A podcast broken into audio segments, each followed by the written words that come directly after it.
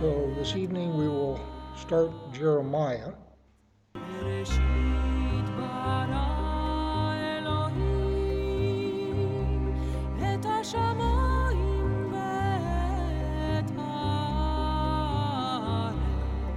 And I've been on Shabbat going through a number of messages on truth and how do you tell what truth is and reality and those kinds of things. As I've mentioned a number of times, I'm rereading a book by a guy named Yoram Hazony called The Philosophy of Hebrew Scripture. And he spends a fair amount of time talking about Jeremiah. So some of the insights that I will present are his, and I will try and remember to give him credit as I go. But if I don't, I'm not trying to plagiarize. One of the things he said is modern intellectual thought treats the Bible as a work of faith, and it treats philosophy as a work of reason. And the thing that he is saying is no, that's not correct.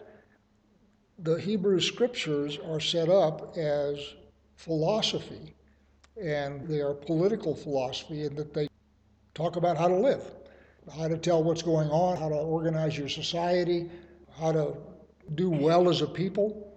And one of the things that's fascinating is he quoted from a Greek philosopher who I'm not familiar with, older than Plato and Socrates, that basically said he got his inspiration when the goddess took him up to the mountain and showed him wisdom. And modern philosophy doesn't bat an eye at that. But when Jeremiah or Isaiah says, God spoke to me, oh, that's mystical stuff, and that can't be trusted. Anyway, the way I'm going to approach Jeremiah is very much from his perspective, and I've been talking about it for quite some time. That what Jeremiah is talking about is he is talking about a society that's on the verge of going into exile. And he's talking to them and he's telling them the truth. And just like us today, in our society, we don't want to hear the truth. The example I used on Shabbat is there's three genders of animals cows, steers, and bulls. You can put lipstick on a steer, but you don't get a cow. And what our society is trying to do is put lipstick on steers and get cows and turn cows into bulls and all that kind of stuff, and it, it just won't work. And they get really, really upset when you tell them it doesn't work. This is insanity. Jeremiah runs into the same problems. He keeps telling them, this is what's going to happen. This is what God's saying. This is what's going to happen if you don't straighten out. And they revile him and yell at him, and if it was on Twitter, they'd cancel him because they don't want to hear that. So I want to start Jeremiah in Romans. And the reason I do that is I was listening to Ron Dart today. Coincidence is not a kosher word, right? He was talking about how the church has been co opted by the society.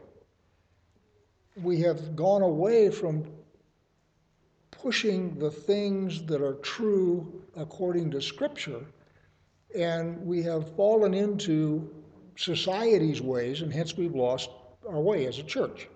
Was talking from several places, but one of the places he was talking from was Romans 1, and I thought he had a really good point. And it bears on what we're going to do in Jeremiah. So let's start there. Go down to Romans 1:18. For the wrath of God is revealed from heaven against all ungodliness and unrighteousness of men, who by their unrighteousness suppress the truth. There's your key suppressing the truth. The idea that unrighteousness hates truth. So the fact that these people are behaving in an unrighteous manner, they need to suppress the truth in order to keep doing it. Verse 19 now. For what can be known about God is plain to them, because God has shown it to them. For his invisible attributes, namely his eternal power and divine nature, have been clearly perceived ever since the creation of the world and the things that are made. So they are without excuse. What he's saying is the creation itself witnesses about God. And I completely agree with that, obviously.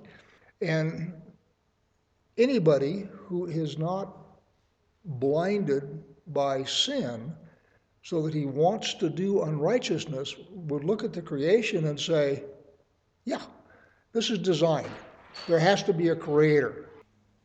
The idea then that these people suppress the truth because they don't want the truth.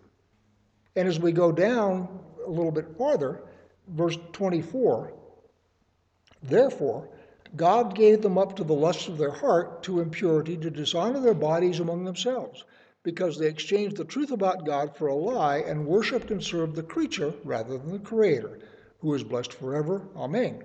For this reason, God gave them up to dishonorable passions, for their women exchanged natural relations for those that are contrary to nature. And men likewise gave up natural relations with women and were consumed with passion for one another men committing shameless acts with men and receiving in themselves the due penalty of their error. What Paul is saying in Romans is similar to what Jeremiah is going to say in his book. Jeremiah is going to talk about it in a slightly different context. But the whole thing here is denial of the truth and ignoring the truth willfully so that you're able to go do what you want to do, which is perverse. So now back to Jeremiah. So I'm in Jeremiah 1 1. The words of Jeremiah, the son of Hilkiah, one of the priests who were in Anathoth in the land of Benjamin, to whom the words of the Lord came in the days of Josiah the son of Amon, king of Judah, in the thirteenth year of his reign. It came also in the day of Jehoiakim, the son of Josiah, king of Judah, until the end of the eleventh year of Zedekiah, the son of Josiah, king of Judah, until the captivity of Jerusalem in the fifth month. So in secular time, it's somewhere around 627 BC through about 586 BC when he was active. Probably longer than 586 because 586 is when the Babylonians took Israel out, and he continued to prophesy after that. He's also a priest, and that is also important. So now, down to verse 4. Now the word of the Lord came to me, saying, Before I formed you in the womb, I knew you, and before you were born, I consecrated you. I appointed you a prophet to the nations. And the word there is goyim. So he is a prophet to the nations.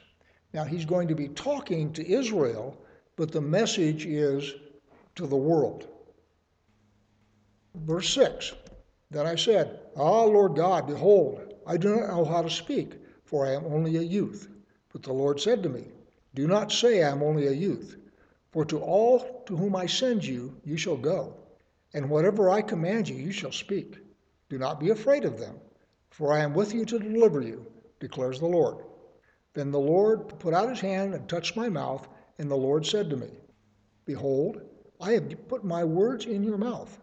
See, I have set you this day over nations and over kingdoms, to pluck up and to break down, to destroy and to overthrow, to build and to plant. So, first thing, we have this repetition nations and kingdoms. That will, of course, include Israel or Judah. And this pluck up and break down, destroy and overthrow build and plant. The way I see that, your mileage may differ, but what it speaks to me of is things have become corrupt and it's like the whole garden is overrun by weeds. And so what you need to do is get the weeds out. And then once you get the weeds out and prepare the soil, then you can plant and build. That's how I see that metaphor.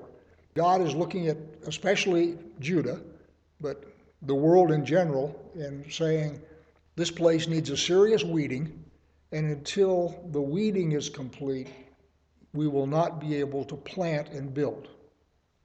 Comment was that commentary that Tom was reading speculates that he was about 16 years old when he started, and that he was of the priesthood who descended from Eli.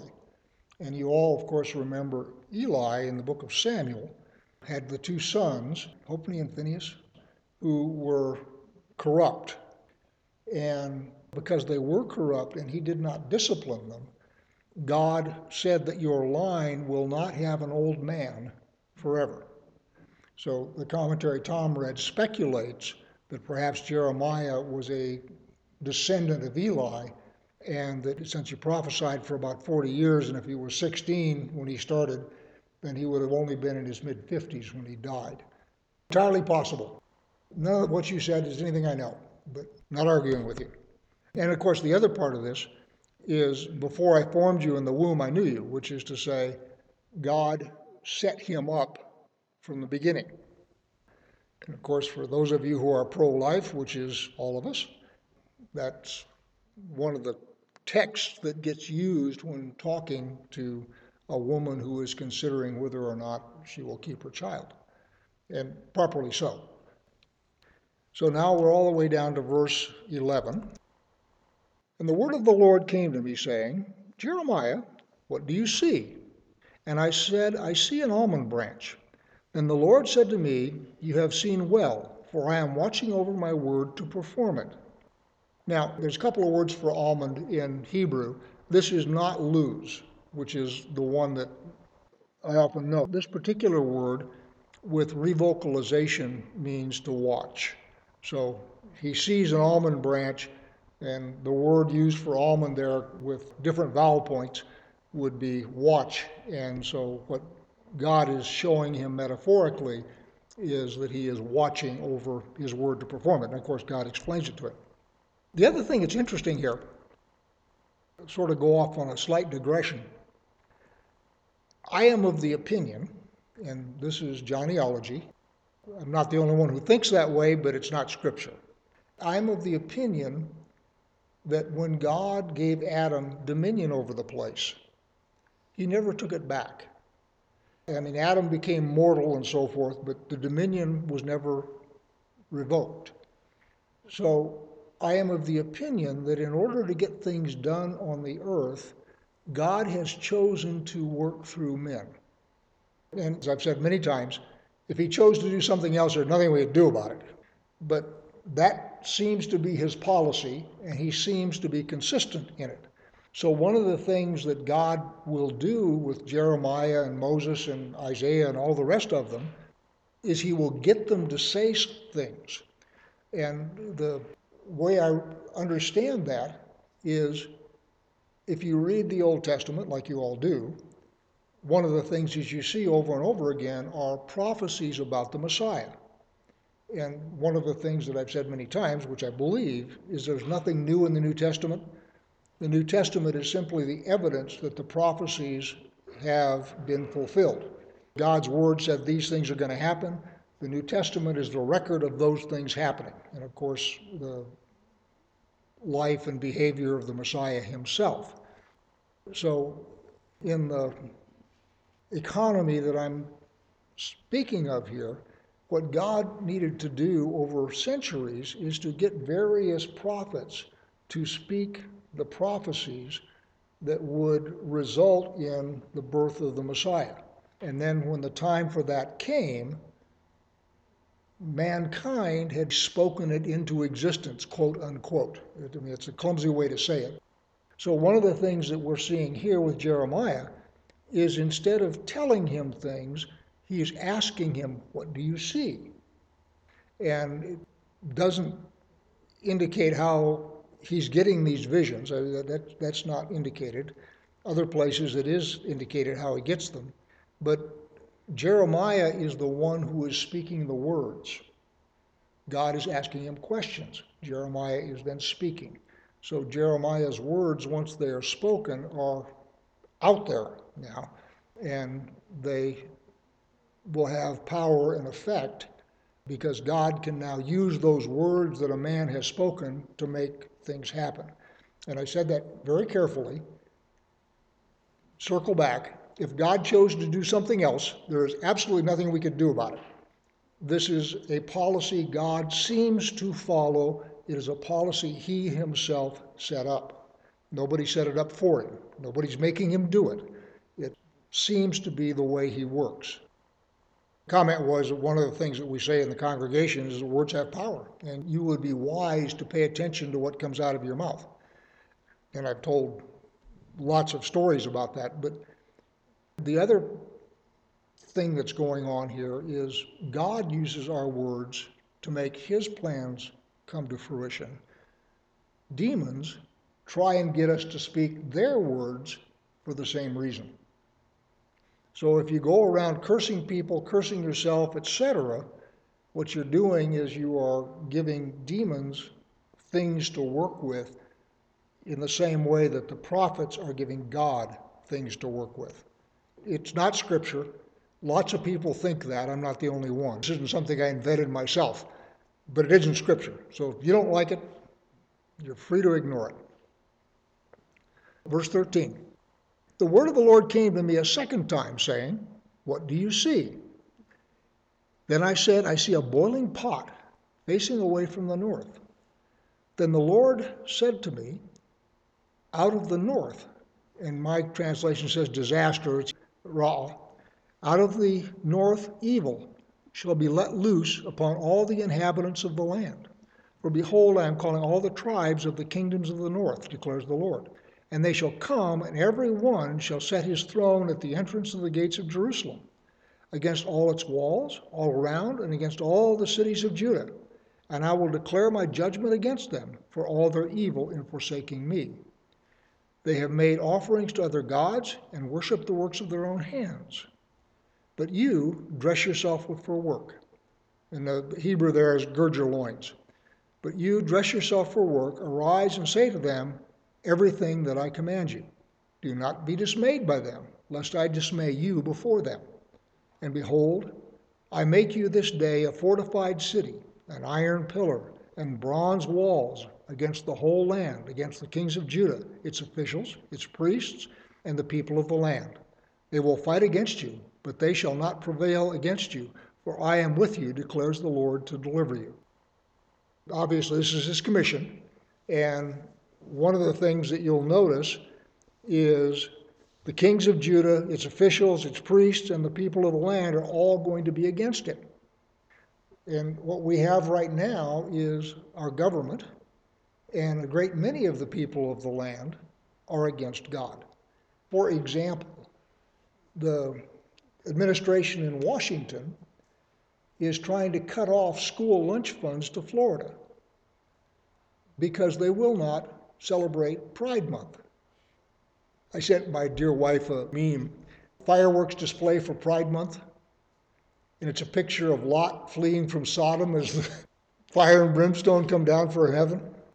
But my point is the kings and officials and priests are all against the word of the Lord. That's what we're living through.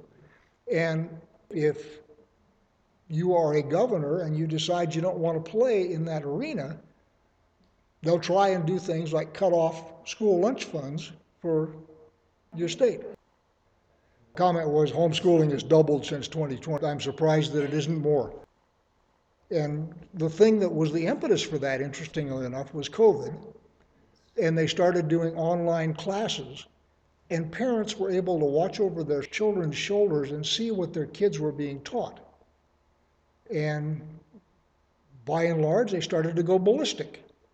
And there's been two reactions to that. One is parents have gone after school boards, and the FBI is going after those parents as terrorists. And then thing two is people are jerking their kids out of school and homeschooling them. As you read Jeremiah, understand that we're living through those times. When it says he's a prophet to the nations, he's talking to us because as we go through this, you'll see that we're pretty much doing all the stuff that he gets after Israel for. Chapter 2 The word of the Lord came to me, saying, Go and proclaim in the hearing of Jerusalem, Thus says the Lord, I remember the devotion of your youth, your love as a bride, how you followed me in the wilderness, in a land not sown. Israel is holy to the Lord, the firstfruits of his harvest. All who ate of it incurred guilt. Evil came upon them, declares the Lord. So obviously, what he's talking about is the Exodus. And Israel followed God into the Exodus without knowing where their next meal was coming from. Israel is also described as the firstfruits of his harvest. So the idea there is it was always intended that Israel was going to be a start. And from Israel, God's salvation was going to go out to the whole world. So the idea of Israel being the first fruits of the harvest. And then all who ate of it incurred guilt, which is to say, anybody who tried to harm Israel was guilty, and God dealt with them. So early on, when Israel was walking in righteousness, God fought for them against their enemies. Verse 4 Hear the word of the Lord, O house of Jacob, and all the clans of the house of Israel. Thus says the Lord. Now, from here on, Jeremiah is going to go back and forth. By the time we get to Jeremiah 31 31, which is the new covenant, it's going to be clear he's talking about Israel and Judah, the northern and southern kingdom. Here, it isn't clear whether he's talking about Israel in the sense of the northern kingdom, which has been in exile now for a hundred and some odd years, or whether he's referring to Jerusalem and Judah as Israel. That's just not clear to me, anyway. Verse 5 Thus says the Lord, What wrong did your fathers find in me, that they went far from me, and went after worthlessness and became worthless? Obviously, this is a rhetorical question. God has treated Israel well. So it's a rhetorical question what did I do wrong? And of course, the answer to that is nothing. The problem was them, not him. And they went after, my translation says worthlessness. The Hebrew under there is Hevel, which is the name of Adam's second son, Cain and Hevel, same word. And what that word means is insubstantial or worthless. It's literally psst, uh, puff of air, nothing. So they went after worthlessness and became worthless. The things that they produced were worthless, and so in that process, they themselves became worthless.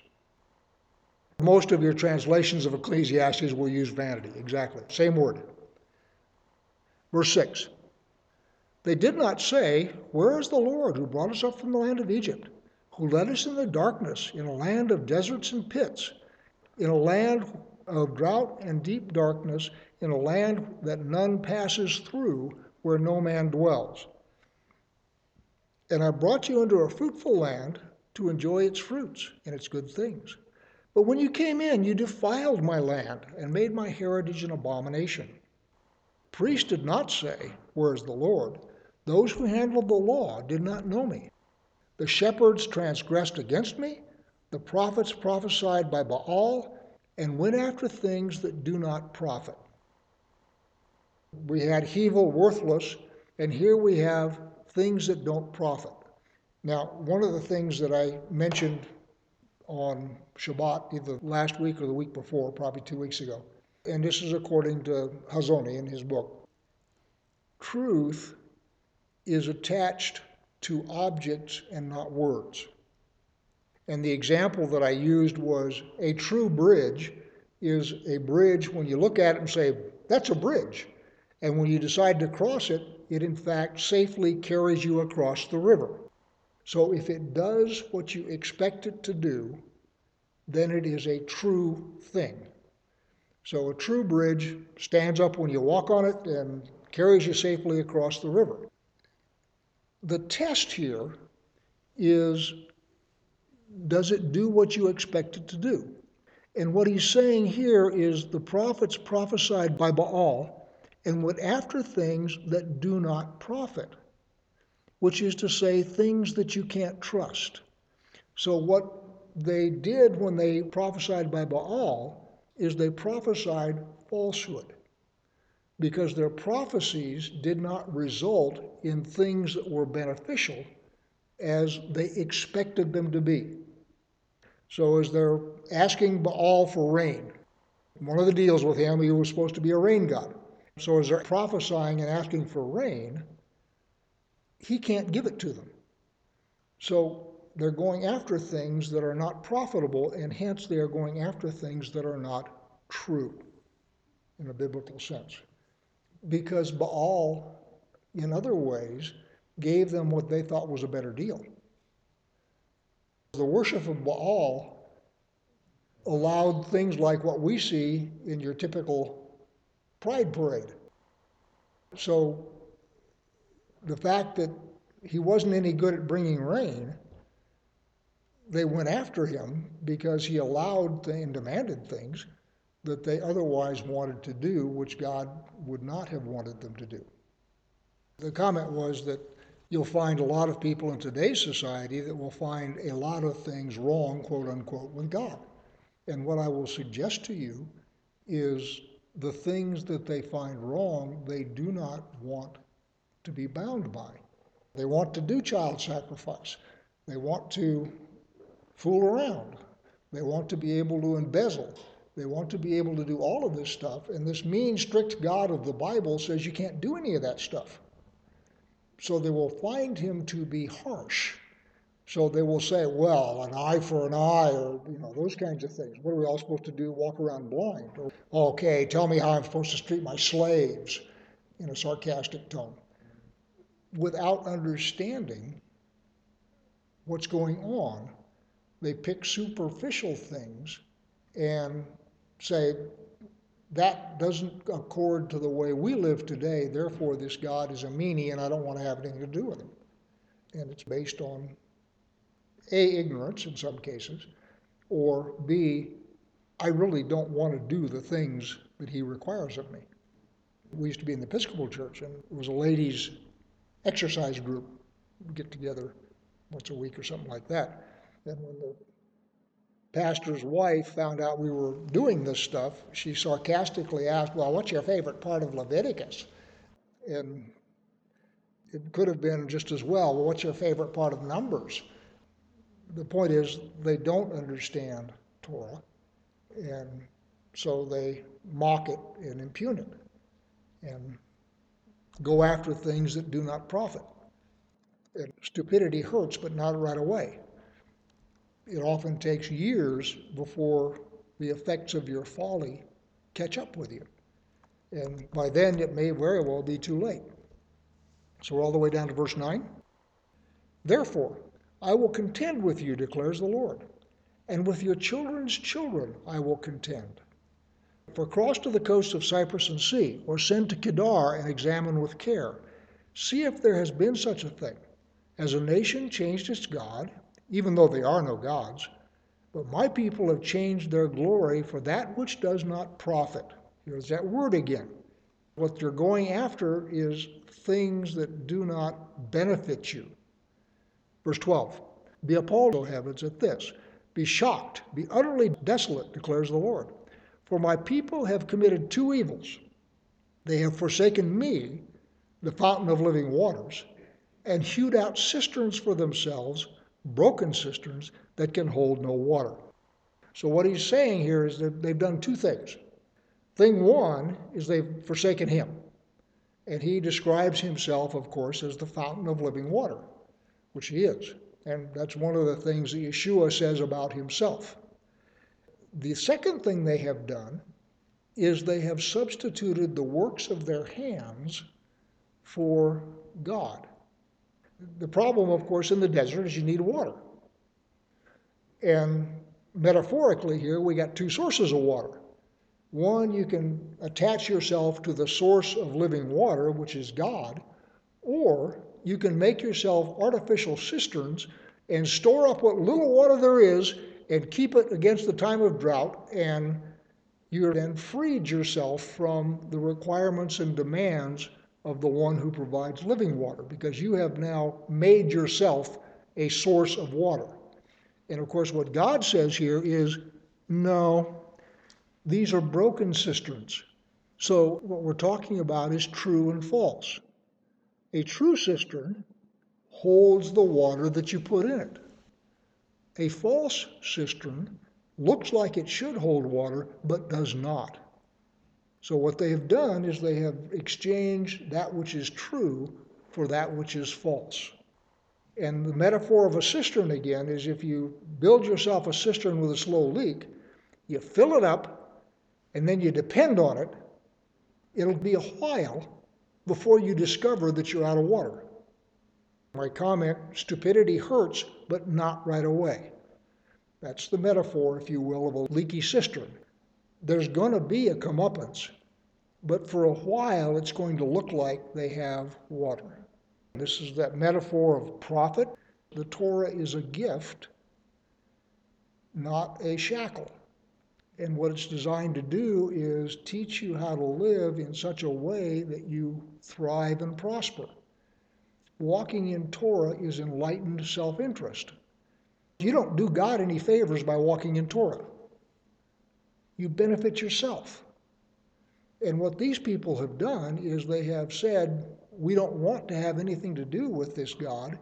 And so what they've done then is created leaky cisterns or gone after things that don't profit or after things that are false. 14. Is Israel a slave? Is he a homeborn servant? Why then has he become a prey? I think the metaphor there is that a slave or a homeborn servant is protected by the household. Paul uses of himself that he is a bondservant of Christ. So the idea is that Israel being a slave, quote unquote, to God or a homeborn servant to God would bring Israel under the protection of God. Is Israel a slave? Is he a homeborn servant? Why then has he become a prey? In other words, if he were my servant, as he was supposed to be, then nobody would touch him. Remember, it said earlier that he is the first fruits, and those who tried to eat of the first fruits, God slapped down. Similar metaphor here. Verse 15 The lions have roared against him, and they have roared loudly. They have made his land a waste. His cities are in ruins without inhabitant. Moreover, the men of Memphis and Tahpanhes have shaved the crown of your head. Memphis and Tahpanhes are cities in Egypt. Prior to Jeremiah, there were two invasions of Israel by Egypt. And in both cases, the Israelite king was killed or taken captive, hence, shaved the head. The commentary I read wasn't sure which one he was talking about. You know, it could have been either of two previous invasions by Egypt. But the point is, if Israel were faithful to God, then that would not have happened because God would have fought for them and given them the victory. But since Israel had become faithless, God didn't fight for them, and you had the Egyptians shave the crown of their head. Verse 17 Have you not brought this upon yourself by forsaking the Lord your God when he led you in the way?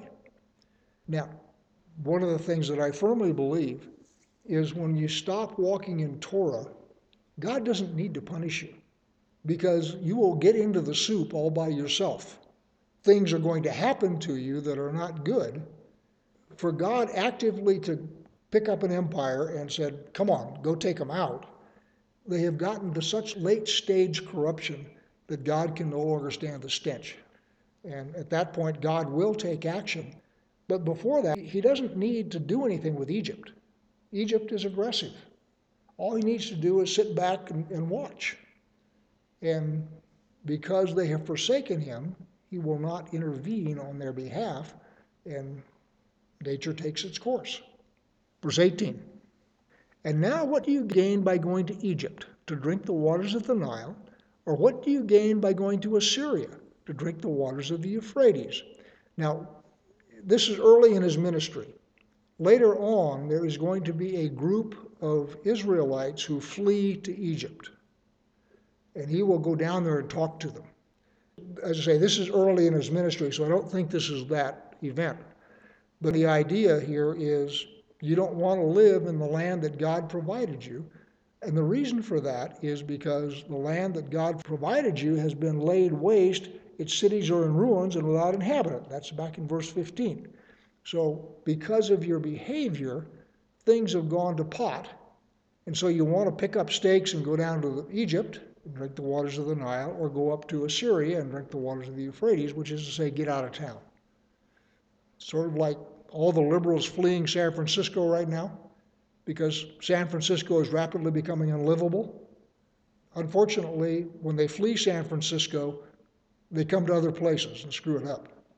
As I'm saying, California has sprung massive leaks and the corruption is flooding all over the country. 19. Your evil will chastise you, and your apostasy will reprove you.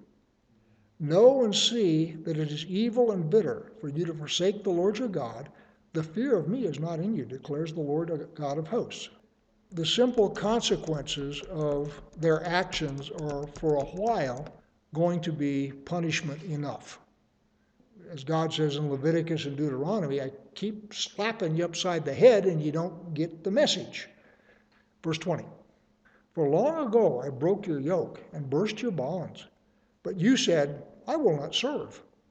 Yes, on every high hill and under every green tree you bowed down like a whore. The idea of the high hill and green trees is pagan worship. Yet I planted you a choice vine, wholly of pure seed.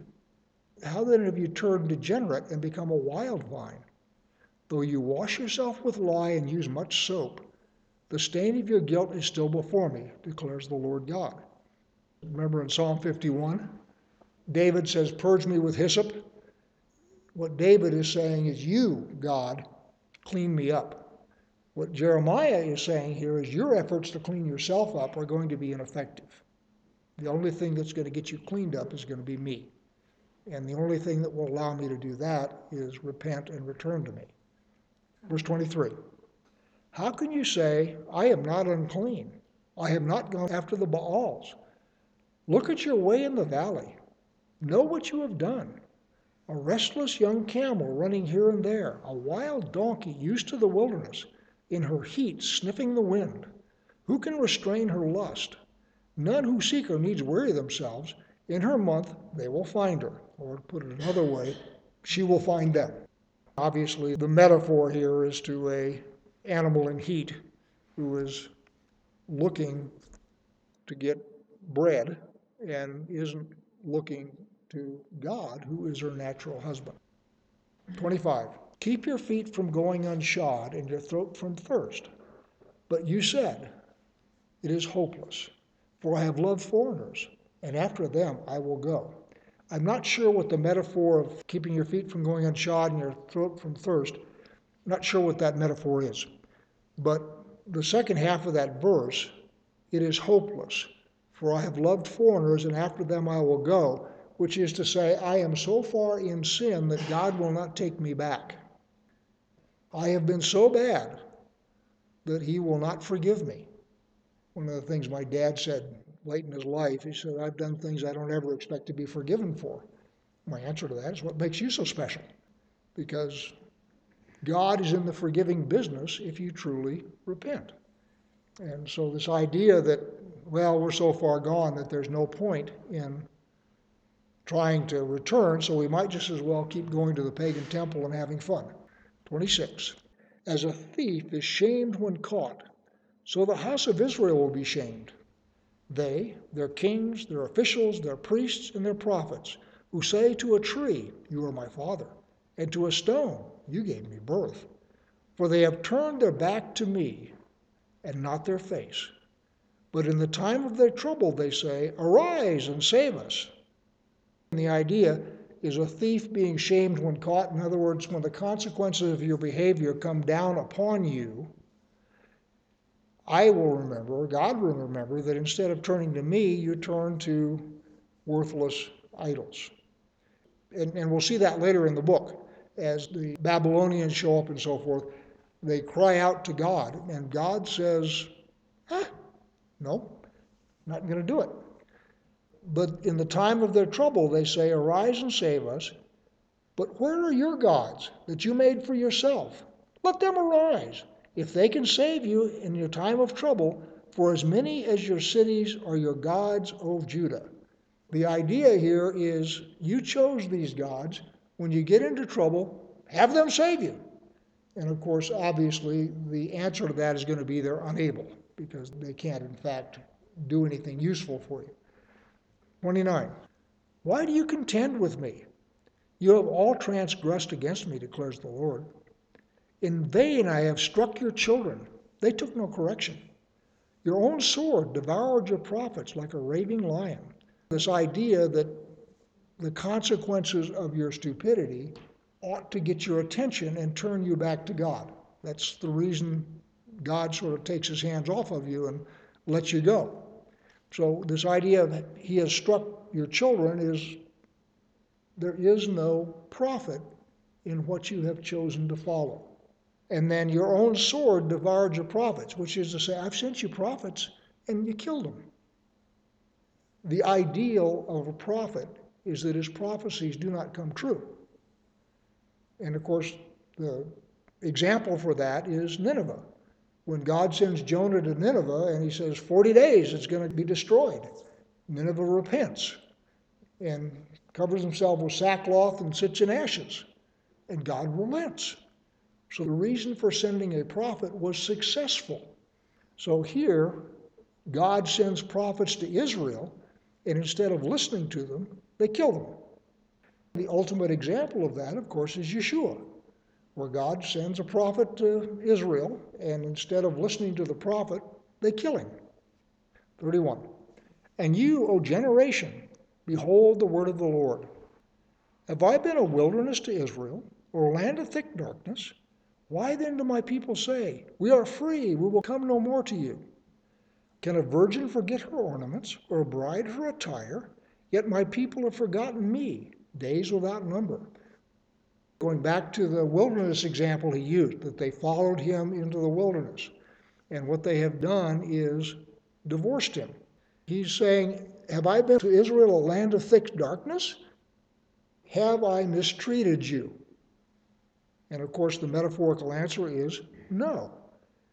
But just like a straying wife, what she has done is used her ornaments to follow the Baals. 33. How well you direct your course to seek love, so that even wicked women you have taught your ways. The idea is she is a wayward wife, and not only is she a wayward wife, she is really skillful at it, so she's taught prostitutes how to do it. For 34. Also on your skirts is found the lifeblood of the guiltless poor. You did not find them breaking in, yet in spite of all these things, you say, I'm innocent. Surely his anger is turned from me. Behold, I will bring you to judgment for saying, I have not sinned. Obviously, the metaphor is of a wayward wife, and not only is she unfaithful, but she is a murderous criminal. Skirts are stained with blood. And in verse 34, also on your skirts is found the lifeblood of the guiltless poor.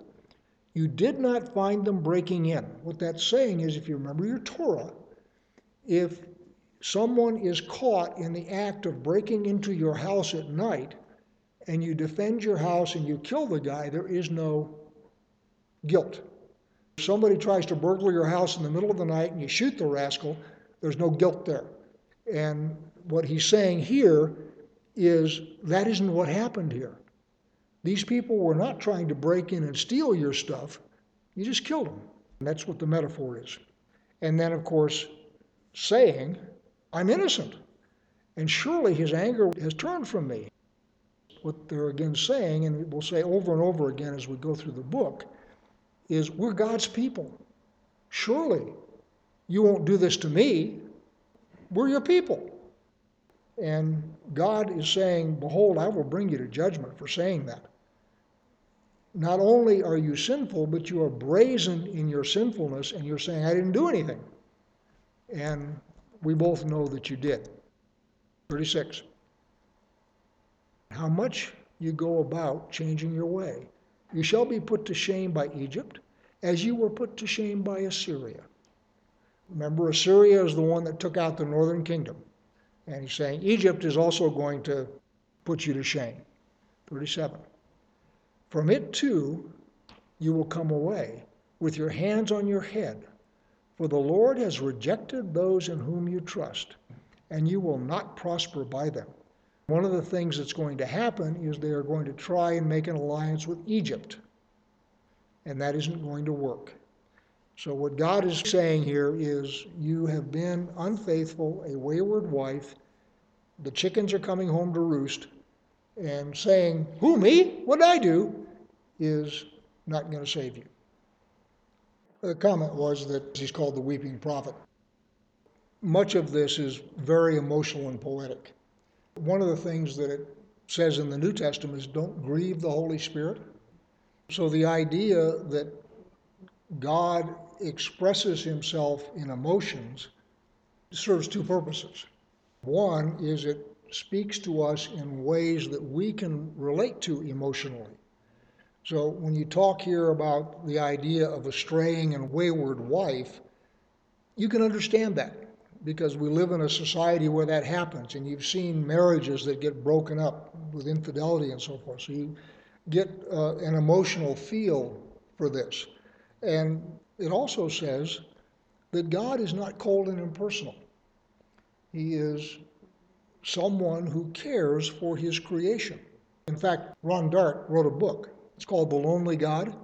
And the idea that one of the reasons he created us is to have somebody to talk to.